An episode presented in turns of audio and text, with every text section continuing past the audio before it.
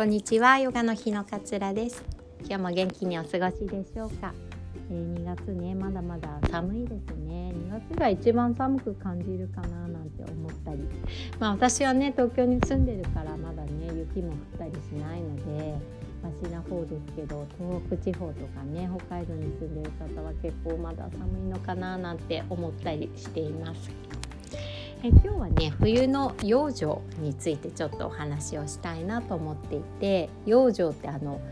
栄養のように生きるって書いて養生ですね、まあ、中医学みたいなお話になるんですけれども、まあ、ヨガにねつながる考えでもあるのでちょっとお話ができればなというふうに思っています。で養生っていうのはあの辞書で調べてみると、えー、衛生を守り健康の増進に心がけることまた病気を治すように努めることというふうにね、えー、書かれていたりします。冬ってすごい眠いですよねどちらかというとなんかあのあんまり外に寒いから出たくないし朝も布団の中でまだぬくぬくしていたいよってそれ結構子供も大人もね同じ感じだと思いますそれすごい普通のことなんですけれどもなんかねそれが結構ほらみんな真面目じゃないですか。日本人って私も含めて。なのでねそういう気持ちがなんかこう私ってこうやる気が出ないんだなとかなんだろうな。こう朝からビシッとできないっていうのがこうだらしないなみたいな感じに、えー、思っちゃってねこうなんか自分をこう責めちゃうみたいなところに持ってっちゃうとちょっとなんか寂しいなっていうふうに思ったりしますよね。なんかどうしてもね私たちってこう休むことがうまくできないあの頑張ること頑張ってこう活動的に動くことがよしみたいな風にされていて実はねちゃんと休める人休みを見つけて体をと心を休ませてあげれる方っていうのは本当にこう強い方なんだって私はすごい思うんですよ。なんか活動していないと自分がダメになっちゃうみたいな風に思って休むことをあの良しとしないで、えー、こう生きてしまう方っていうのはどこかでガタが来るし休むことが怖いと思っちゃってるっていうところがあるんですよね。きっと足を止めてしまうのが怖いと思うってしまう気持ちがある。だからね思い切り堂々と私休むねって言って休める方っていうのはすごく強い方なんだなっていうふうに思います。どうしてもね何とかしなきゃいけないみたいなねあの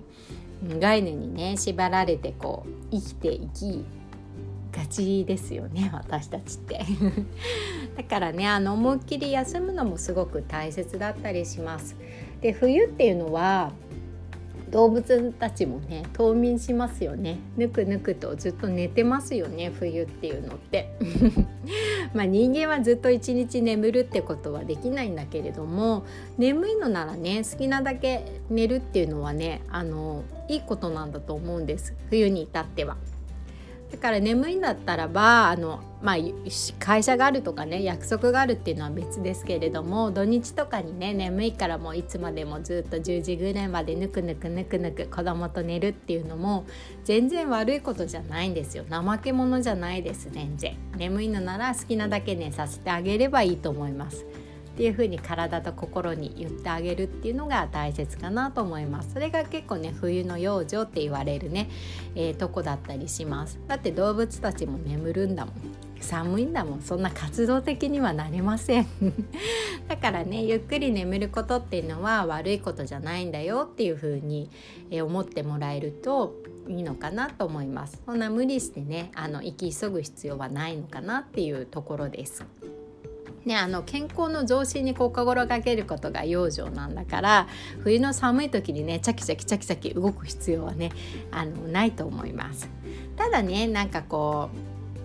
うなんだろうな怠ける心っていうのをね楽しめるのでは楽しめる方はいいと思うんだけれどもそれを自分に責めちゃう方に転換しちゃうっていう方はあの気をつけるところだけを気をつけてもらってゆっくりしてもらうのがいいのかなっていうふうに思います。あの怠けるのがねあの好きというか怠けて何にもこうなんだろう罪悪感を感じない人だったらいいんですけれども、まあ、なんせ真面目なので私たちなんか怠けた後って私結構そうなんですけど一日ダラダラしちゃった後ってあなんでもっとあのちゃんと動かなかったんだろうあの用事どうして済ませなかったんだろうってなんか後から結構罪悪感を感じちゃったりするんですよ。そういうタイプの方は気をつけるとこだけ引き締めてあとはもうダラダラとゆっくりするっていう風にしてもらうと罪悪感がねなんかあの和らぐのかなっていう風に思います。例えば朝寝坊はいいんだけれども夜はできるだけ早く眠るとかね。あの夜中の1時まで起きていない。1時前には眠るみたいな。まあ1時から3時までねこう細胞が入れ替わるとかなんかこう内臓が入れ替わるとかね成長ホルモンが出るとかって言われると思うんですけれどもまあそういう感じでねまあ1時ぐらいまでには寝てあげて朝はだらだらね土日であればお休みの日であれば過ごすっていうのを良しとしてあげる。あとは冬なので、まあ、口に入れるものをこう体をね温めてくれる食材を選ぶあの飲み物も温かいものを選んだりなんかちょっと生姜とかねにんにくとか体を温める食材を選んだり。えー、するっていうのも、えー、冬のね養生健康を増進させるっていう意味ではね大切かなというふうに思います。あとはね乾燥から身を守る。あの結構乾燥してますよね。冬喉が痛くなったりとかっていうのもねあると思うのでこう潤いを与えてくれるような食材を選んだり環境に身を置く。例えば靴下をしっかり履くとかね。あの、まあ、寝る時とか脱いでいいと思うんですけどあの床結構冷たいからなんか靴下を履いてあげるとかお腹を冷やさない腹巻きしてあげるとかねそういうのも大切かなと思います。冷たいものをねちょっと控えるまああんまり飲みたくはなくなると思うんですけどただ暖房結構ガンガンにガンガン入れててね乾燥しちゃうとねなんかコーラとか打って飲みたくなっちゃったりとかするので、まあ、そういう意味ではね冷たいものを控えるっていうのも大事かなっていうふうに思います。なのでねこれらのことをちょっと意識しながら、まあ、冬なんでねたまにはゆっくり寝坊しながら、えー、だらだら過ごすっていうのはねすごくいいのかなっていうふうに私は思います。何でもね活動的に動かなきゃっていう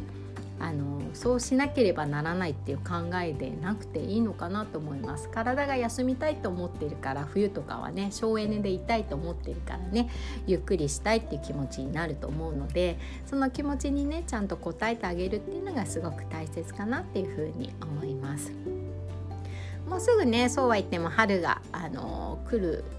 きますよね3月とか4月にだんだん暖かくなってきますけれども今ねちゃんとねゆっくり休んであげることで春は元気に過ごせたりとかっていう風になりますのであの春に備える生活の時2月っていうのがそういう風にえっ、ー、と捉えてもらえるといいのかなっていう風に思います。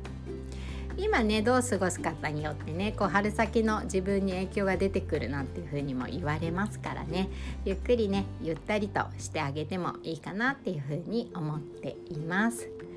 今日はねなんか2月とかで寒いとねなかなかこうやる気が出ないわなっていうことを聞いたりしたので、えー、そんなお話をさせていただきました。今日も聞いてくださってありがとうございました。さようなら。